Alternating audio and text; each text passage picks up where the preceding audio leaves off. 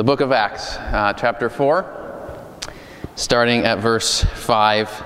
It's found on page 773 in the Bibles that are in the pews, if you want to look along in one of those.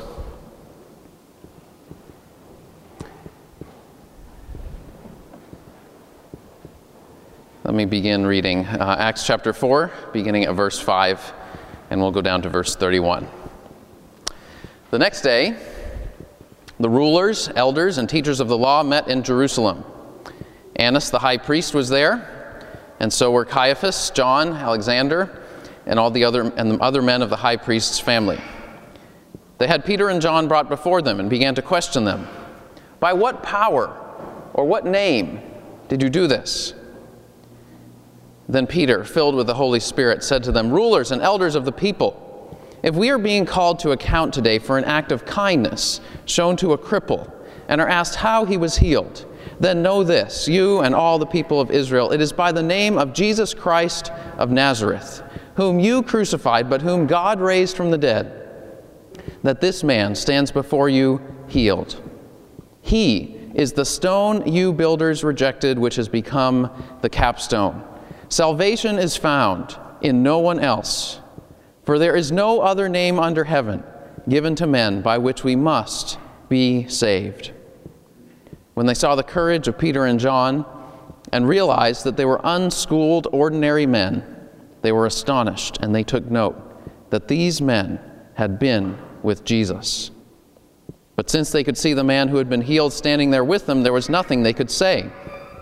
So they ordered them to withdraw from the Sanhedrin and then conferred together.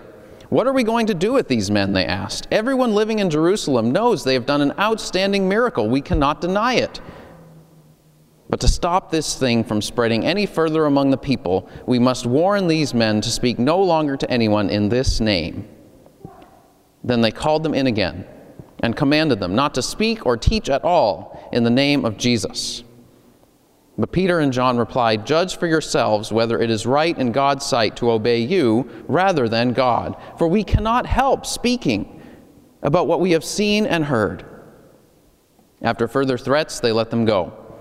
They could not decide how to punish them because all the people were praising God for what had happened, for the man who was miraculously healed was over 40 years old.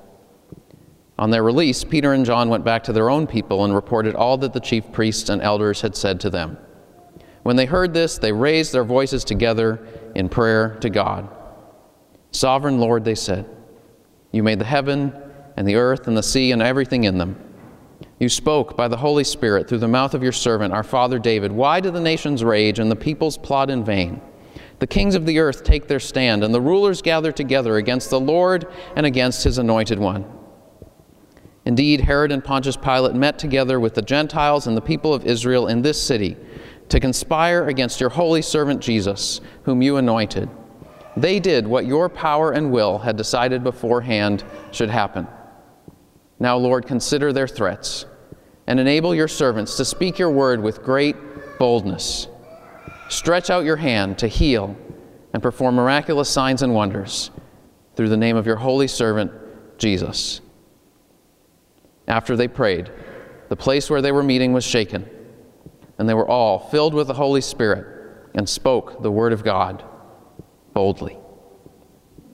Last week we looked at Acts chapter 3, which begins with Peter and John going up to the temple for prayer, and they encounter a crippled beggar lying at the gate where he was put to beg for change every day. And Peter says to, them, we, says to him, We don't have any money for you, but what we have we will give to you. In the name of Jesus Christ, rise up and walk. And Peter takes him by the hand, and the man gets up and starts walking and jumping and praising God. And a crowd gathers in amazement. And so Peter proclaims to them all Jesus is the one who healed this man, Jesus is the author of life. And so repent, turn back to God so that you may receive forgiveness and refreshing from His presence and the promise of a future restoration of all things. Now, that's what we looked at last week. And this week, uh, the, it's, it's a day later. The temple leaders don't like all that commotion, And so they threw them in jail, and the next morning they bring them before the Sanhedrin, the Jewish ruling council, and they ask, By what power or what name did you do this? As Pastor Matt said last week, a person's name represented their character or their identity or their authority. And Peter says, It's by the name of Jesus Christ that this man stands before you healed. Jesus is the stone that you builders rejected, but has become the capstone. Salvation is found in no one else, for there is no other name under heaven given to men by which we must be saved. And right there in verse 12 is the key idea of this entire passage. Peter begins by talking about a very specific situation, how the beggar was healed. But in verse 12, he makes a comprehensive and universal statement Salvation is found in no one else. There is no other name under heaven by which we must be saved. In other words, Jesus is not one of many paths that all lead to God. But Jesus is the only way for people to be made right with God. Jesus is not just a Savior for some people, but the only Savior for all people. Now, for many people today, maybe for many of you here, this is one of the hardest Christian beliefs to accept. I wonder what would you say in response to Peter's words in verse 12? You know, many people would say something like, Peter, that is so arrogant. How can you say that you have a handle on the, on, that you know the truth and everyone else is wrong? All of us perceive the truth only in part. If you believe that you have the truth and nobody else does, you'll look down on everyone else who doesn't agree with you. You can see them as inferior. You can even justify all kinds of hateful and violent acts against them if you believe that you know the truth. Some people might say, Peter, that is so narrow minded.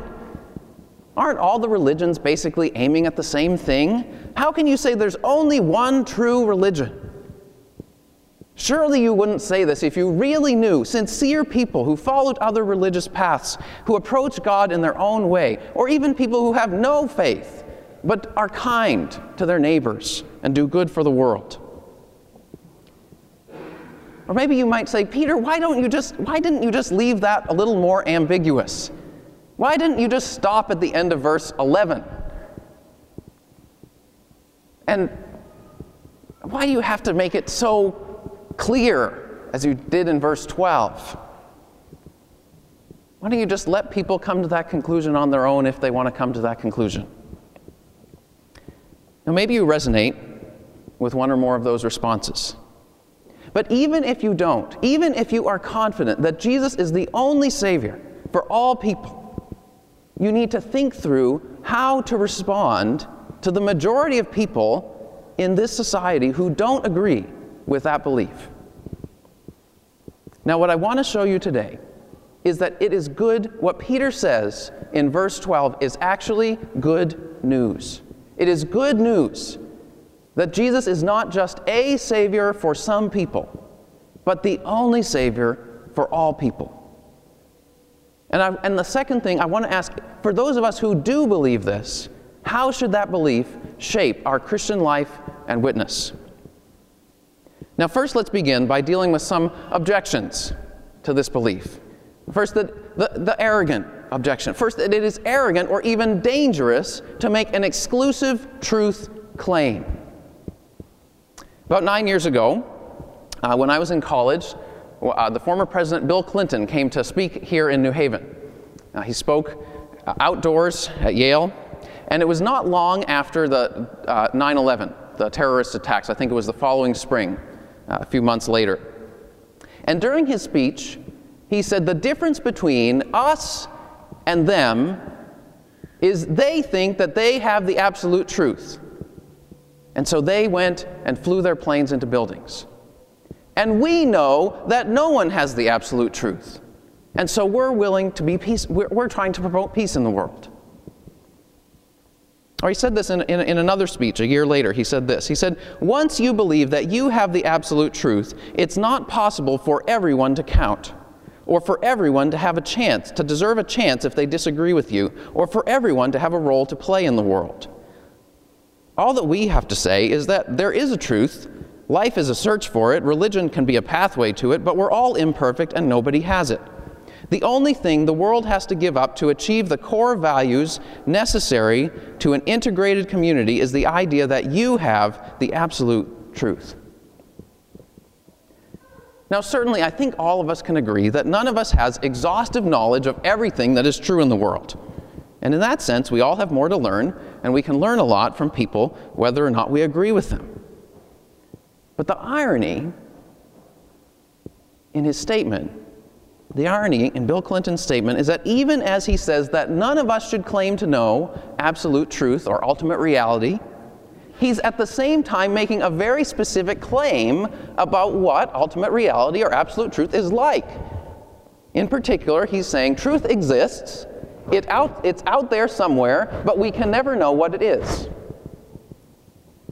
And that's a very specific claim about absolute truth or ultimate reality, just as much as any other.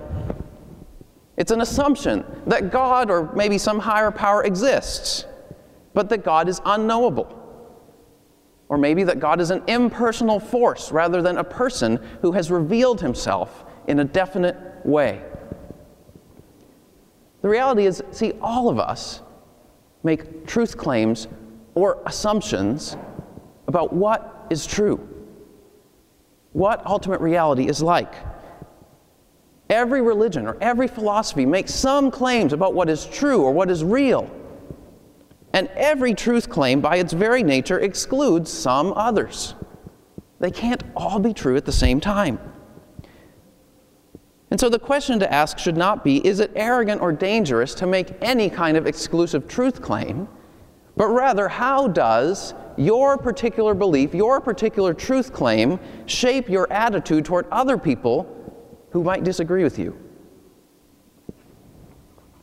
Now, the most fundamental truth at the heart of Christianity is what Peter proclaims in verse 10 when he says, Jesus died on a cross and God raised him from the dead. Jesus died on the cross for the very people who opposed him, the people who were his enemies, who executed him. And God accepted Jesus' sacrifice on our behalf so that we might have peace with God. That's the most fundamental truth at the heart of the Christian faith. Jesus died for sinners like you and me. And if you know that, if that's the thing that you believe more confidently than anything else, if you know that Jesus died for you not because you were better than other people, not because you were smarter than others, not because you were stronger than others, but simply because he loved us while we were yet sinners. And if you let that belief sink deeply into your heart, you will not become arrogant or prone to violence, but rather humble and peaceable. See, the, the Bible says that if you've been forgiven by Jesus, and you understand what that means, that you will begin to forgive others who have hurt you. That you will be patient with others because you know how much God has been patient with you that you will pursue peace because you know what it cost Jesus to purchase your peace with God. A friend of mine uh, once put it this way He said, To someone who's not a Christian, the statement, Jesus is the only way to be saved, sounds like the most arrogant claim that a Christian could make. But for a Christian, to say, Jesus is the only way that I or anyone else could ever be saved is a statement of humility because you are saying, I am no different than any other human being. I am more sinful and wicked than I ever dared to believe. There is nothing that I could do to make myself worthy of God's favor, only by the mercy of Jesus Christ. I've been accepted by God. So, believing in Jesus as the only Savior should make us humble and not arrogant.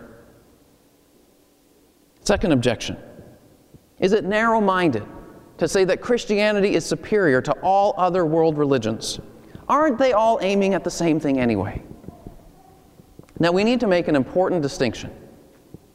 Christians believe that Jesus, as the sinless Son of God, is superior to all other prophets, philosophers, and religious teachers. Christians should not believe that they themselves are superior to others inherently. See, according to the Bible, all human beings bear God's image. And so Christians can pray, should praise God whenever we see reflections of the image of God in the lives of people who don't or who may or may not believe in Him. Whenever we see reflections of God's wisdom, truth, and love displayed in the lives of non believers, we can recognize that people of other faiths or people of no religious faith may have some true insights into the nature of God. For example, that there is a God, or that He created the world, or that God is righteous and pure, or that God is the judge of all things. We can agree with people because that's a, a piece of truth that God has, has, has, has revealed generally. And we can recognize that other religious communities may provide some good moral advice. They may provide social services to their community. They may express a spiritual longing in the human heart. We can recognize all those things as part of bearing the image of God that is common to all people. And according to the Bible, Jesus gives us all those things perfectly. He reveals to us the true nature of God. He gives us a perfect moral standard and a perfect example. He pours out God's love into our hearts to bind us together, and He fulfills the spiritual longings of the human heart. But what is unique about Jesus, above all else, is that He offers salvation. Salvation by grace. That's what Peter says in verse 12. He says, Salvation is found in no one else.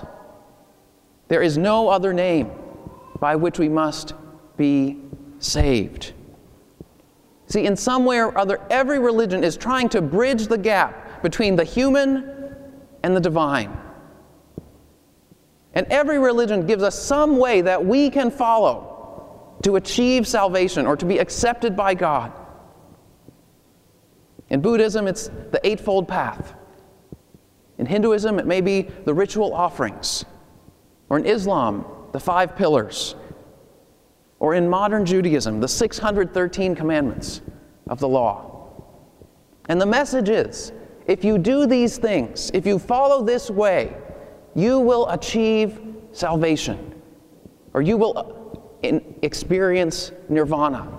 You will obtain paradise.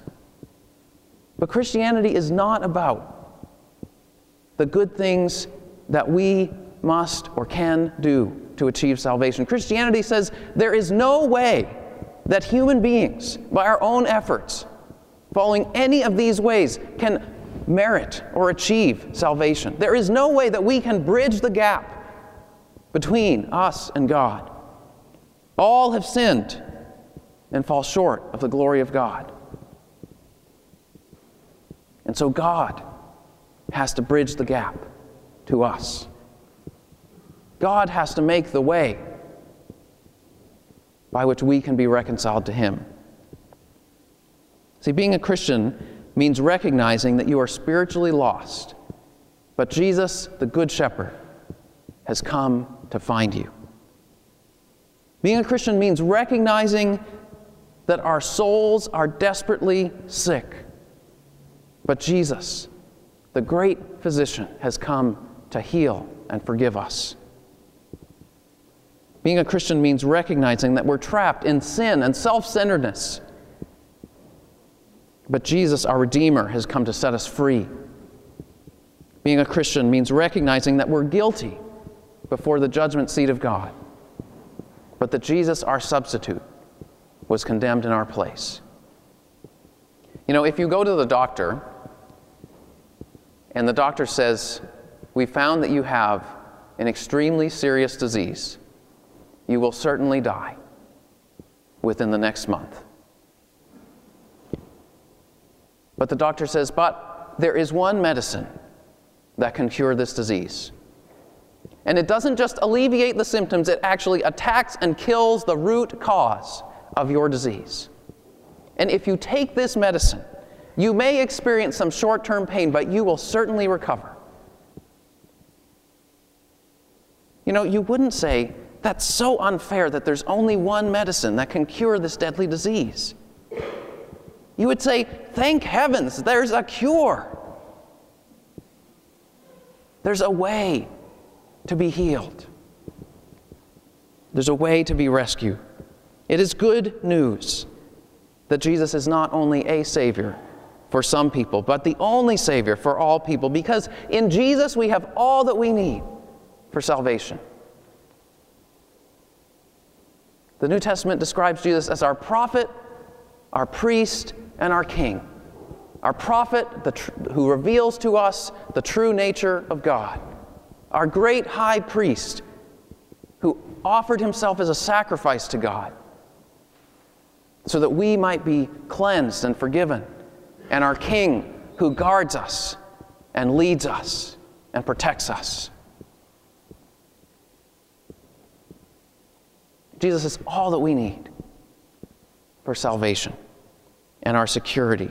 We don't need to look anywhere else to be secure with God, now and forever. And salvation in Jesus is not only for some kinds of people, it is for all kinds of people. You know, if Jesus is only a Savior for some people, then Christianity becomes a tribal religion it's good for some kinds of people, but not for others. Maybe it works for you. Maybe it'll be nice for your friends and people who are like you. But you'll ha- you would have no confidence to go to someone who's very different than you and say, Jesus can meet your need, just as he has met mine.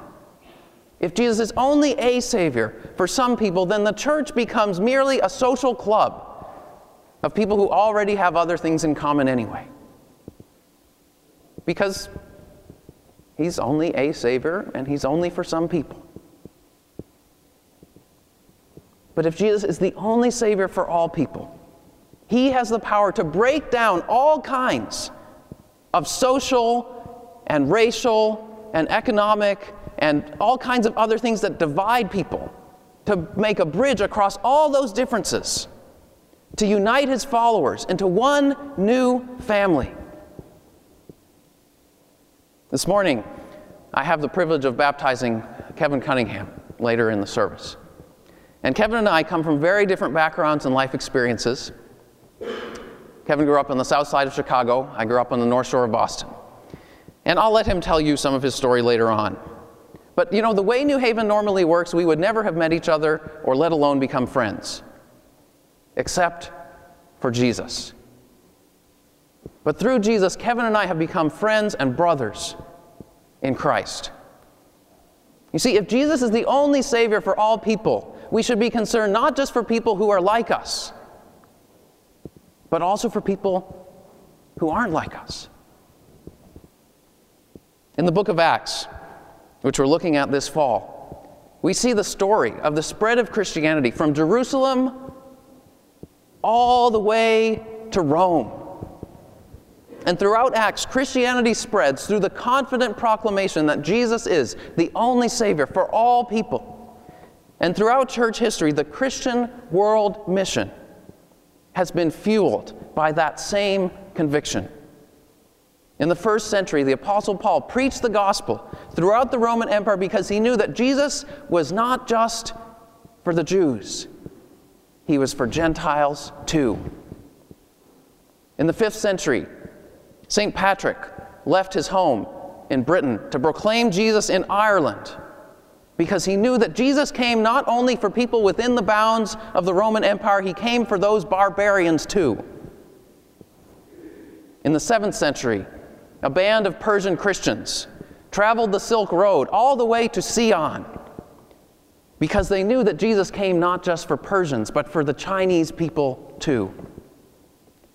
Almost 200 years ago, Adoniram Judson and his wife Anne left New England to travel halfway around the world because they believed that Jesus came not only for Americans, but for the people of Burma too.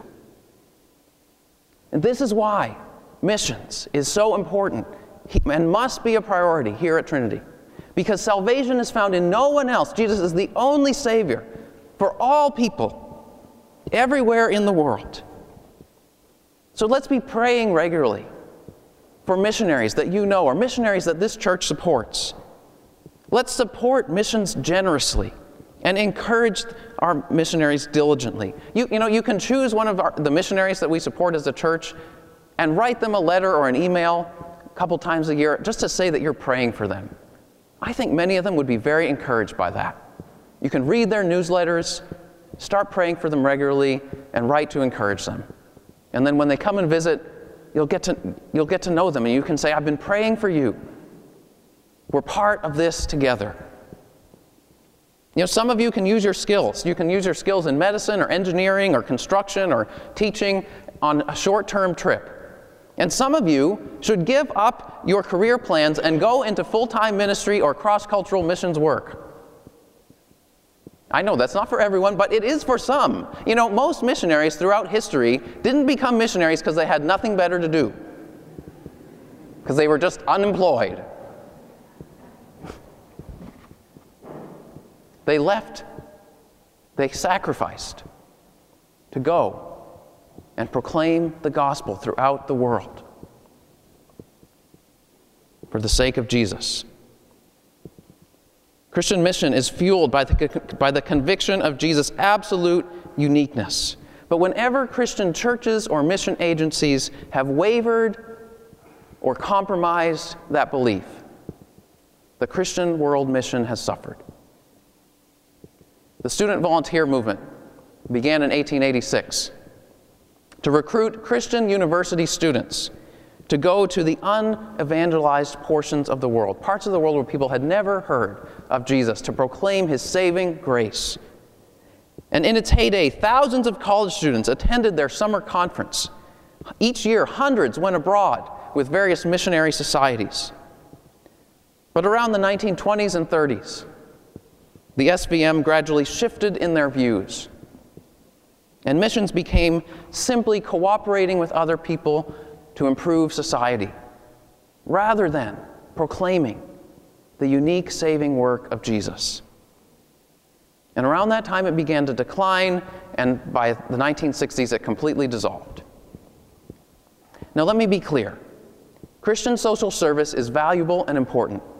God made us with body and soul, He cares for people's physical needs as well as their spiritual needs. But social service is not a substitute for proclaiming the gospel of Jesus. The distinctive message of the Christian church is salvation through Jesus Christ alone. And the church must always keep this message front and center, otherwise, it will begin to die. You see, it is good news that Jesus is not only a Savior for some people, but the only Savior for all people. Now, for those of us here who do believe this, how should this belief shape us? We've talked about this already a little bit. But, the, but, but I want to point to one more thing. And the answer, it, it, this is found in a word that appears three times in this passage. If you look down at verse 13, it says, They saw the courage of Peter and John and realized that they were unschooled, ordinary men. Verse 29, the believers gather to pray, and they pray now, Lord, consider their threats and enable your servants to speak your word with great boldness. And in verse 31, they were filled with the Holy Spirit and spoke the word of God boldly. It's actually the same word, it's translated a little different in the NIV, but it's actually the exact same word that appears in all three verses boldness. Now, boldness is not, does not mean being rude or reckless or hot headed. Boldness, as one lexicon puts it, is an attitude of openness that stems from freedom and lack of fear. Being courageous because of a joyful confidence in God. speaking straightforwardly and plainly, not trying to hide or manipulate. For those of us who believe in Jesus as the only Savior and Lord, we must not hide or deny that belief. We can't always leave it ambiguous, no matter how unpopular or misunderstood it may be. Peter did not hide his belief in the uniqueness of Jesus, and Peter was persecuted much more than any of us are here in the United States. Yes, we can start by sharing our personal experience of Jesus. Yes, we can affirm common concerns that we share with people who do not believe in the Christian faith. But we must not stop there. Like Peter, we must proclaim who Jesus is the one and only Son of God, what he has done through his death and resurrection,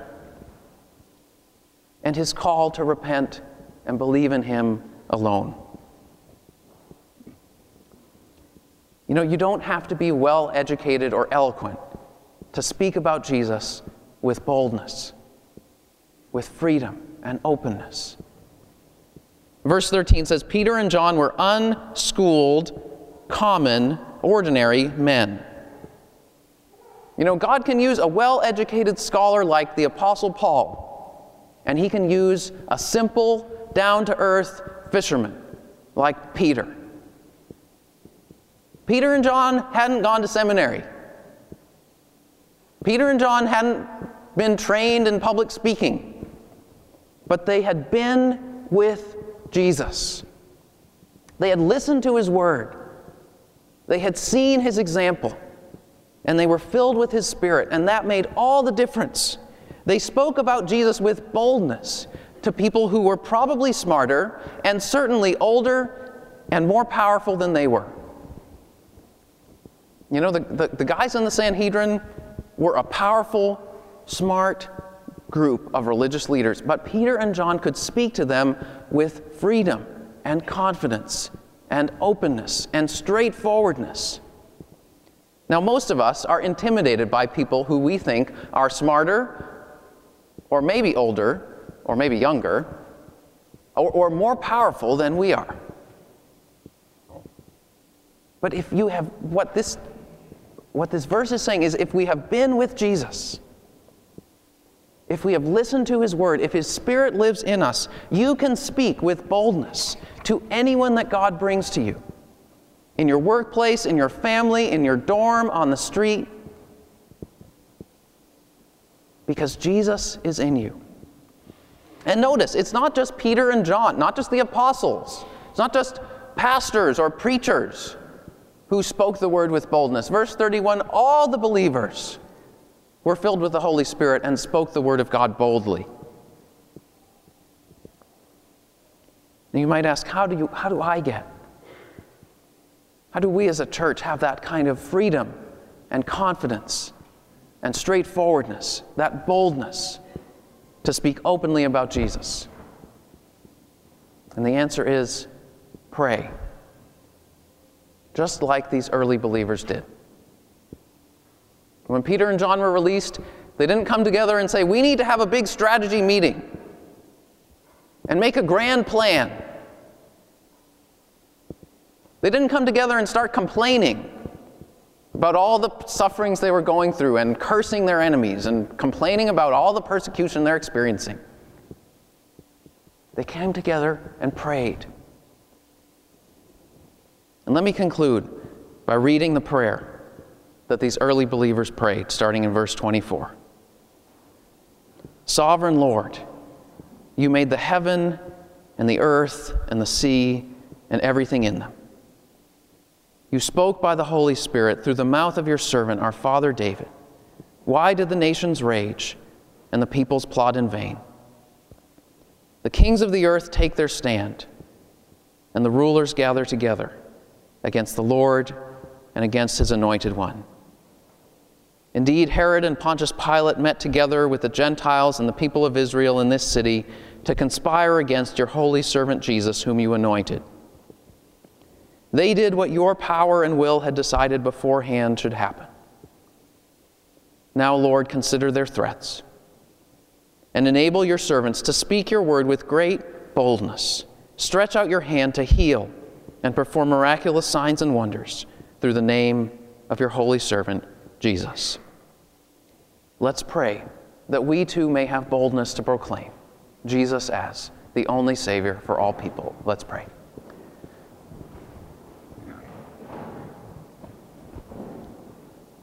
And Father, we thank you for sending your Son to be our Savior. And we thank you for sending your Spirit to fill us and give us courage. We praise you because your word says that you want all people to be saved and come to a knowledge of the truth. And so you have provided Jesus Christ as our Savior and our mediator. Lord, we pray that you would give us boldness to proclaim this message with freedom and openness, with love, with fearlessness. We pray these things in Jesus' name. Amen.